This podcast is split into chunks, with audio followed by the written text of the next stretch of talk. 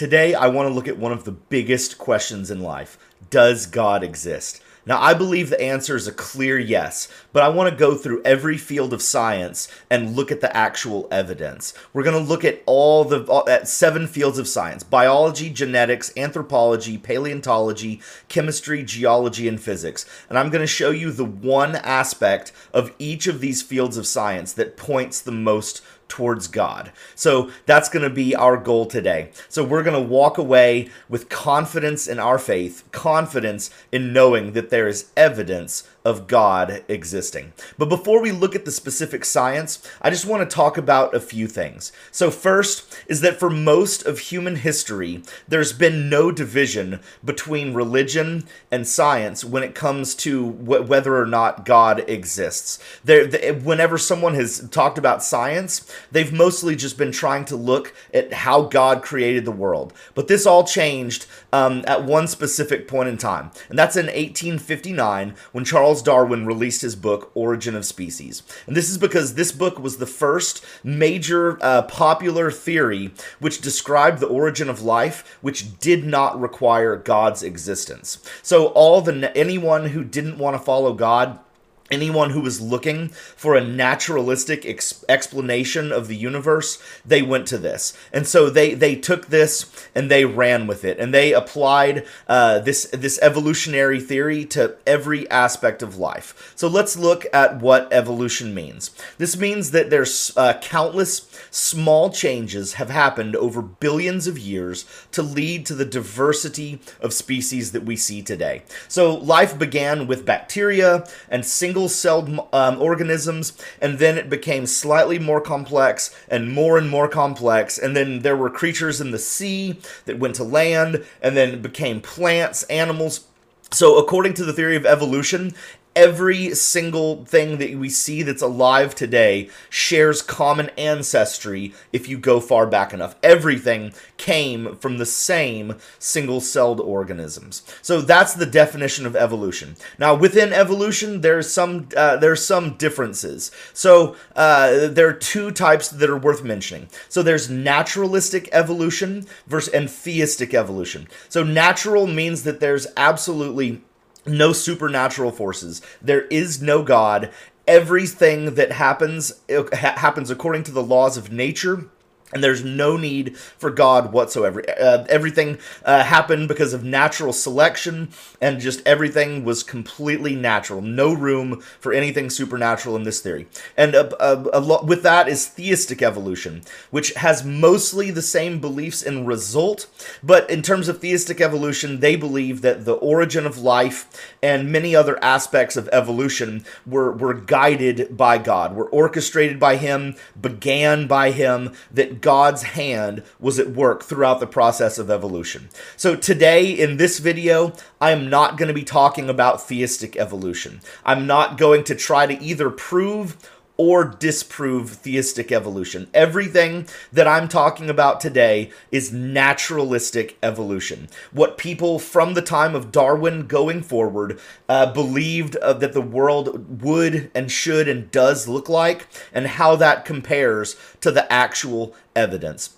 So, when it comes to science, science in general just means a systematic study of the world. What happens, how it happens, how we can predict it, and how we can even use these natural scientific laws to benefit our life. Now, when it comes to science, science should follow the facts regardless of which direction the evidence may lead. If everything looks natural, they should go in a natural direction. But if there are some things that can't be explained naturally, maybe that a miracle is possible, maybe that a, a supernatural being did intervene, if there's something that can't happen that we can't fully understand, maybe that's the way it is. But uh, so the science should follow the facts regardless of where they lead. However, that's not really the way that, that some scientists work. So, this is just one quote from one person, but this is an accurate depiction of the way many scientists view the field.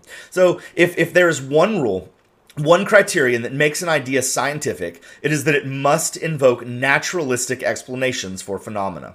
And those explanations must be testable solely by the criteria of our five senses. So everything we everything that that we experience that science must be uh, explainable from a naturalistic worldview. So if anything points to anything supernatural it's not science. You must go with a with whatever is natural at all costs. And we would call this an anti-supernatural bias. So this is when you have the predetermined belief that everything must have a natural cause and explanation. So you immediately, before you even look at the evidence, before you consider certain possibilities, you remove any chance that anything supernatural could have happened. And that's not good. Again, that, that not all scientists believe that, but many do. So, um, when it comes to the evidence we're going to see today, um, I just want to be sure that you understand uh, that the word prove is not something that I'm to try to use because almost nothing can be proven. There's always some theory that can account for everything. Even when it comes to a court case, uh, th- there's there's absolutely no way to 100% prove something. There could always be some crazy theory that explains things in a different way. So even in a court case, what you want is that things have been shown beyond a reasonable doubt. So that's what we're going to aim for today. So anything is possible when it comes to the explanations of the different things of science we're seeing, but our goal is to show that God exists, that there is design, that there is a creator, that there's someone guiding everything we see, and that that evidence shows that there is a God beyond a reasonable doubt.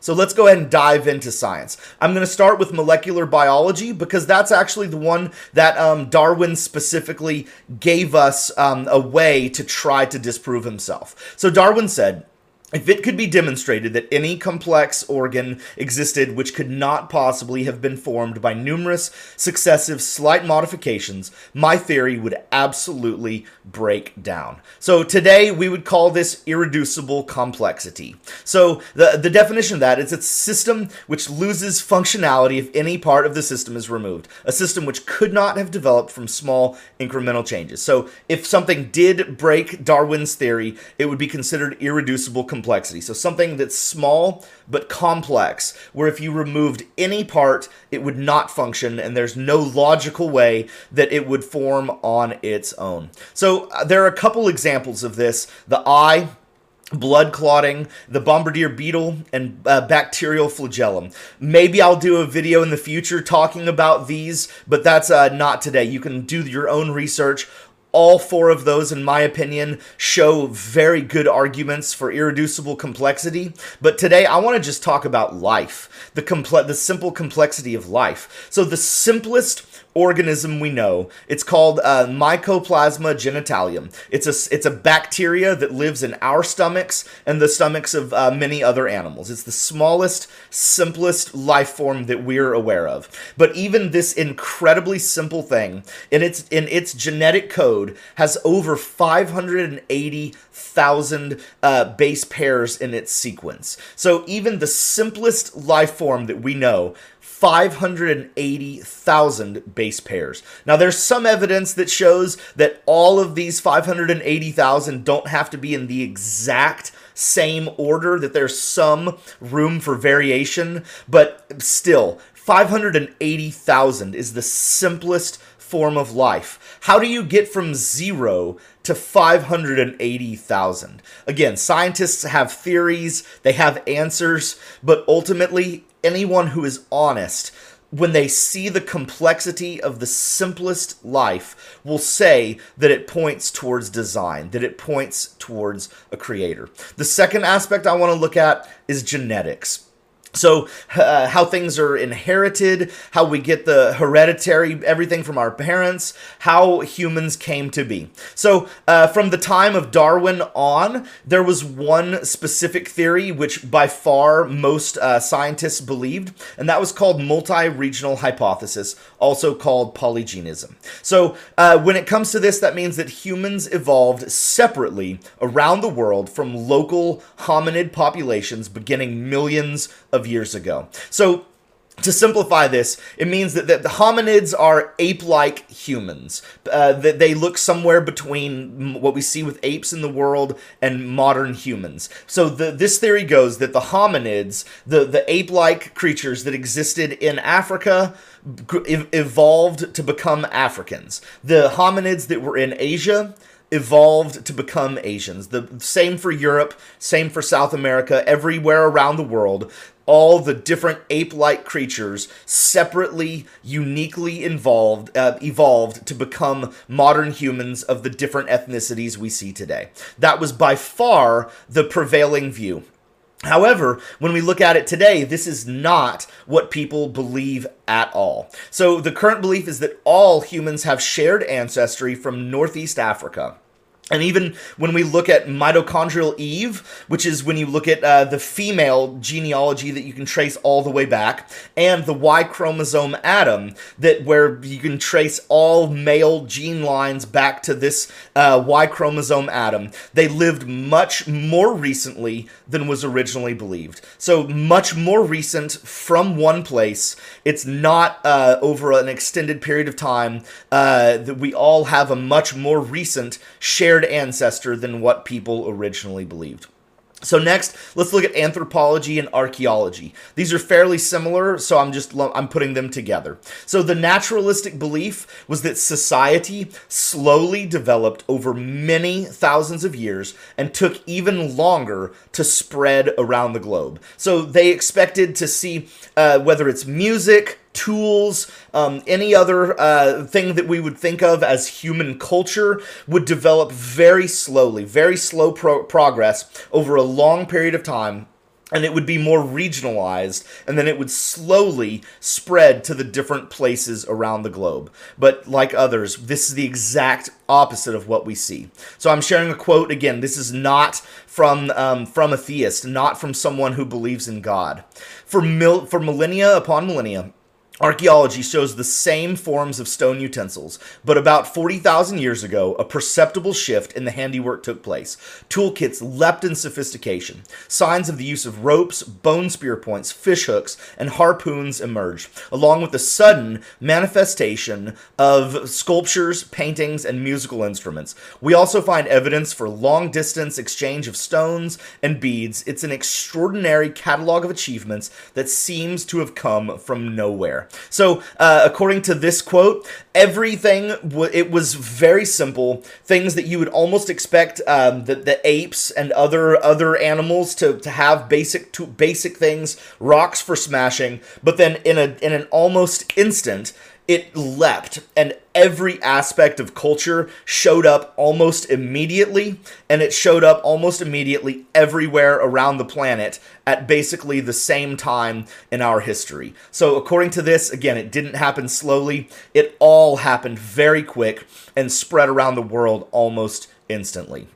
So that brings us to the fourth. So let's look quickly at uh, paleontology. So that's the study of fossils um, and just the, the fossil record um, that leads us to today. So this one, again, I'm, I'm going to be very simple. So there's something called the Cambrian explosion.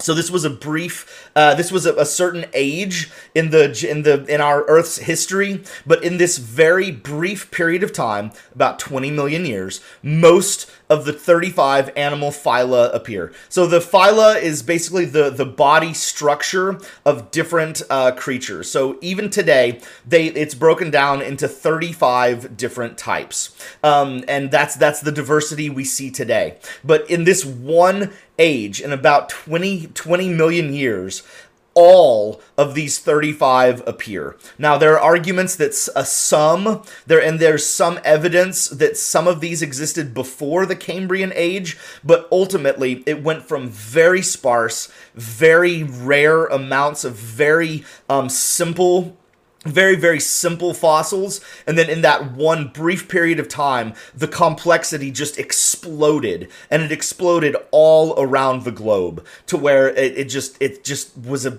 it basically unexplainable by science. They still don't know why um, according to any naturalistic explanation, that this could have happened so quickly, so globally, and that, that they really don't have much of an ex- explanation if this were not an act of creation by God. So the Cambrian expl- explosion, very good evidence.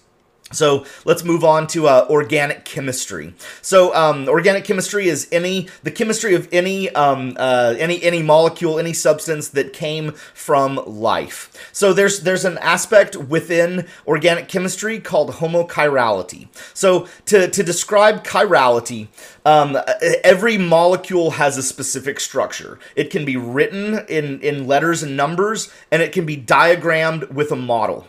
So, but it's possible for for for a, a, um, a, molecule that has one written structure to have two real world structures. So they, it can be called right-handed and left-handed. It's the same elements, same components, but they're organized in a different way. Now, it, it impacts when things uh, interact. Now, let me just give you um, uh, a little image. So these two chemicals have the same written structure, but in, in practical real world, they bond differently. They form different structures. And um, so in nature, 50% are right-handed and 50% are left-handed. There's no way uh, to, to make one or the other more than the other. But they also bond together completely randomly based on whether they it's not based on whether right or left-handed. So when they bond um, randomly, they form just random patterns, random almost globs, um, and they're not very practical, especially for life. But when you have something where it's all one chirality, when they're all when it's homochirality, they form unique structures. They form chains which can become very long. They can contain vast amounts of information and they are very practical for life. So the most famous of these is the structure of DNA. So as uh, as DNA holds the information for our body, it forms this uh, this double helix um, structure that goes throughout our entire body and it's very very, long, and um, every single aspect of life has homochirality. But not only does everything that contains life have homochirality, nothing that doesn't have life has hom- has homochirality. So um, these these structures can be incredibly long, and there's absolutely no way that scientists have figured out how to reproduce this. No scientist in any lab, under any circumstance, has figured out how to produce um, a, homochi- a homochirality bond without using something that was already alive at one point. So, look, just again, so when you talk about such a long chain where it should be 50 50, where how it bonds, for it to be a long chain of only things that are that are one handed, that's incredibly rare and almost impo- impossible to, to describe by chance.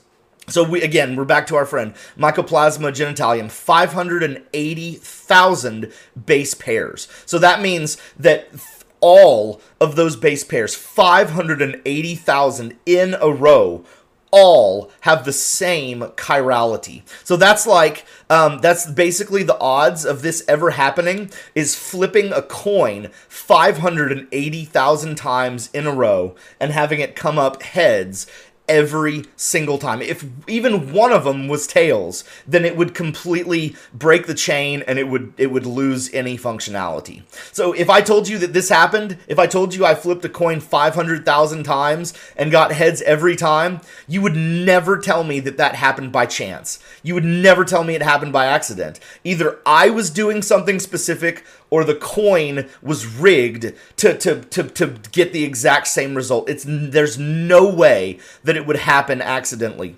So just to put this this number in perspective, there are only two to the 67th power to the 267th power atoms in the entire known universe. Not just our Earth, solar system, galaxy, even other galaxies, black holes, everything we know, there's only this many atoms in the entire universe compared to the number of times that this um, that this other thing would happen. And just to add to this, just to show you how, how complex it can get, human DNA is 6.4 billion uh, base pairs long. So again, to have 6.4 billion pairs in a row that are com- that have the exact same chirality, absolutely no chance that this happened accidentally. And so people scientists have studied, you know, what conditions could this have happened?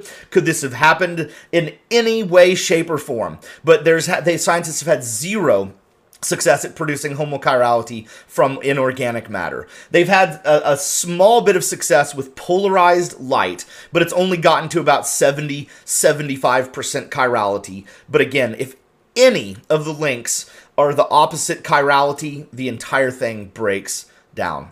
So how do uh, how do scientists explain this? How do, how do they argue that this could possibly happen with from a from a naturalistic perspective? Time. Well, of course, time is the magical hand waving cure all for any naturalistic explanation. Give it, give anything enough time, and by chance, it could happen. If the universe is 14 billion years old, anything could happen. But let's look at our next field of science to see if that's true. So, when it comes to geology, um, that's what we're going to use to actually date some of these things. So, when it comes to Earth's history um, and, and just how Earth, how long Earth has been habitable, how long, how long ago it would have been possible for for something to live, even smallest microorganisms. It was less than 4 billion years ago was when microorganisms could have first lived on earth. But when we look 3.8 billion years ago there were already organisms living on earth. So that cuts uh, this this reduces the time period in which life could have formed to less than 200 million years. So according to this life appears to have begun at the earliest possible moment so, from the moment that Earth could have had organisms, this process had already begun. There were already the beginnings of what appeared um, to, to be organisms from the beginning. So, what do scientists do with this? Do they believe that God created it, that God organized it, that God designed it? No, they still go for some type of naturalistic explanation. Some uh, scientists even believe that life came to Earth from another planet, did it from a meteorite or maybe intelligent aliens came here, deposited the first organisms, and that is how um, life first came to Earth. Again, no evidence, complete um, out of left field. There's there's no explanation for this, no evidence. But because they because some scientists are predetermined for naturalism, this is how they explain how life could have happened so quickly. So that moves us on to our final field of science, astrophysics. So I got my bachelor's degree in physics, so I saved this for last because it's my personal favorite field. So, when it comes to the naturalistic belief um, of what people from the time of Darwin going forward, those who be- that, that were that wanted things to be natural, they believed that the universe is static, that matter and space are constant and steady. The universe is neither expanding nor shrinking. Basically, the way things are now is the way it's always been in the past, and the way things always will be in the future. No beginning, no end everything's just steady.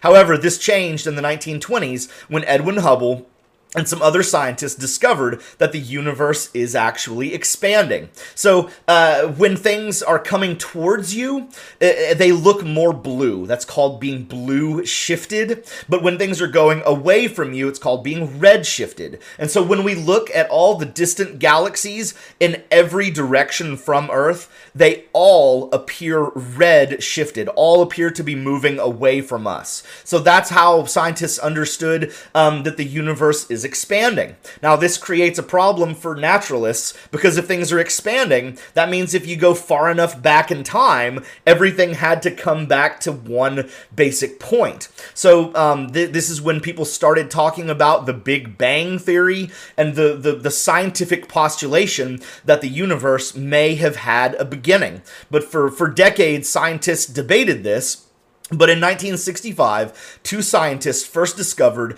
the CMB radiation, which proved the Big Bang Theory correct. So that when they looked at every direction around uh, around in space, they saw this this background radiation that just was a remnant of the Big Bang. It was exactly what scientists were looking for, and it basically proved this theory correct. And to me, again, this is the greatest um, scientific understanding that's ever happened in terms of proving theism, proving that God exists, because it proves the universe had a beginning. So if it had a beginning, it's very hard to argue that it didn't have a beginner. If if everything we know, energy, mass, time, space, if everything uh, had a beginning, then that means there must be something that acted upon nothing, that acted outside of time and space, that caused our universe to exist. And by definition, that is God. If something's outside of space and time in our universe, from every definition we have, that would be called God. Now, a lot of scientists have understood this, and some who, who want a naturalistic explanation have a problem. So that's where Robert Jastrow, um, an agnostic astrophysicist, has a very famous quote, uh, and I, that, that's wonderful about how pr- how problematic the Big Bang theory is for a naturalist. It's a it's a longer quote, but I'm going to read just the whole thing. The seed of everything that has happened in the universe was planted in that first instant. Every star, every planet, and every living creature in the universe came into being as a result of events that were set in motion at the moment of cosmic explosion. It was literally the moment moment of creation. The universe flashed into being, and we cannot find out what caused that to happen. As stated, this conclusion is distressing to atheistic scientists. To observe a reaction and not be able to document the cause is unsettling. For the scientist who has lived by his faith in the power of reason, the story ends like a bad dream. He has scaled the mountains of ignorance. He is about to conquer the highest peak. As he pulls himself over the final rock, he is greeted by a band of theologians who have been sitting there for centuries. So they've they figured out that the universe has a beginning. They think this is a great, wonderful scientific achievement until they realize that this is what theologians have been arguing for for from the beginning of time. So again, great evidence for the the existence of God. So now that's all the fields of science, but I want to add one more thing, which basically combines um, many of the other fields of science, and that's called fine tuning. So this means that we we look at the aspects of the universe and that make it appear that uh, that the universe was made with a purpose for life to exist. So one of the big questions of fine tuning uh, when it comes to a planet is how many parameters must be met for life to exist. Temperature, distance, elements, whatever things. What what are the absolute essentials for life? As in, if if if any of these essentials are not met, life is not possible. So this first started in 1966. Carl Sagan on a famous TV show, he said that there were only he, he said that they were only two. That the star had to be a certain size and the planet had to be a certain distance away from the star. So he argued that there were only two parameters. So then we're we're going to look at the other the uh, other important question. So what are the chances of finding a habitable planet, of finding a planet that meets all the the, the qualifications mentioned? So for just two there are millions. There are maybe even trillions or more. Um, there, there are tons of planets that would meet just those two categories. But in 1988, scientists, uh, it, many scientists actually got together and tried to figure out and put a real number on this because they knew it was much more than two. So they came up with 36. 36 aspects where every single one of these 36 things must happen in order for life to be possible. So what are the chances? Uh, it's 1 and 2 to the 66th power is the chances of ever finding a planet that that has all of those 36 things. Um, I don't have time to go into how they calculated it, but I just know um, people a lot smarter than me made the calculations for, for 2 and 66. So from 1988, they kept going. The invention of computers or the advancement of computers greatly helped this. So by 2004, they were aware of now 322. Again, all 322 must be met to even have the possibility for life to exist. So the chances of finding a planet like that is 1 in 2 to the 940. But they kept going and now the number is much over a thousand. Over a thousand categories which must be met in order for life to exist. Now, some of them are fairly simple, but some of them are also very, very precise. The gravitational cons- uh, constant, the ratio of dark matter to dark energy, some of those are so close that just one single thing could make the argument for fine tuning. But now we're aware of a, more than a thousand, where if any of these things were outside the acceptable range, life could not exist. So, what are the chances? That's 1 in 2 to the 3,000. So, uh, again, just for reference, 2 to the 267 atoms in the known universe. And we're talking about 1 in 2 to the 3,000 planets. So not only is this true for the number of planets that we have when it comes to that that bacteria 501 in 580,000 uh if, just for for um for things to come in the for, for the base pairs of DNA to come to the right order and for them to all have the same chirality. Ultimately, when we look at everything, there is just such incredibly strong evidence for the existence of God. So we see even agnostics and other people having a, having issues with this fine tuning. So Paul Davies, um, again an agnostic, said there's powerful evidence that there is something going on behind it all. It seems as though somebody has fine tuned nature's numbers to make the universe. The impression of design is overwhelming. So with just the, the there's so much evidence for design that it's hard to ignore. So a famous Christian scientist, Louis Pasteur, said a bit of science distances one from God, but much science nears one to him. The more I study nature, the more I stand amazed at the work of the creator. And even Einstein said the more I study science, the more I believe in God. Now Einstein might have changed some of this later in life, but this is a quote of his. So, again, when we look at all these fields of science, they all point to the existence of God. So, we can have confidence in our faith, confidence in knowing that there is strong evidence for God's existence. Now, again, we're never going to be able to prove all of this. There's always going to be some naturalistic explanation, even if they have to talk about aliens coming to Earth or something like a multiverse or just us being part of a computer program. There, there, there always going to be some explanation, no matter how ridiculous it might seem. But we know, and we can have confidence that there is strong evidence for the existence of God. Now, this is just one in a series of videos, so I've proven Uh, I've shown beyond reasonable doubt that God exists, but that doesn't mean that it's the God of the Bible. So that's why next week I want to show that the Bible is reliable, that the Bible we have today is the Bible that was written back then, and that there's strong evidence that the Bible was written by God. And then uh, two weeks from now, I want to share uh, the most important event in human history the resurrection of Jesus Christ and show that there is strong historical evidence for the resurrection. So I hope if you've stuck with me this far that you'll watch those two videos as well. So if you like this, I'd love to hear from you. Please drop a comment, send me a note, let me know what you thought. And if you'd like to hear more about science and faith and more about how to put your faith into practice, I hope you'll like, follow, and subscribe to this page. God bless.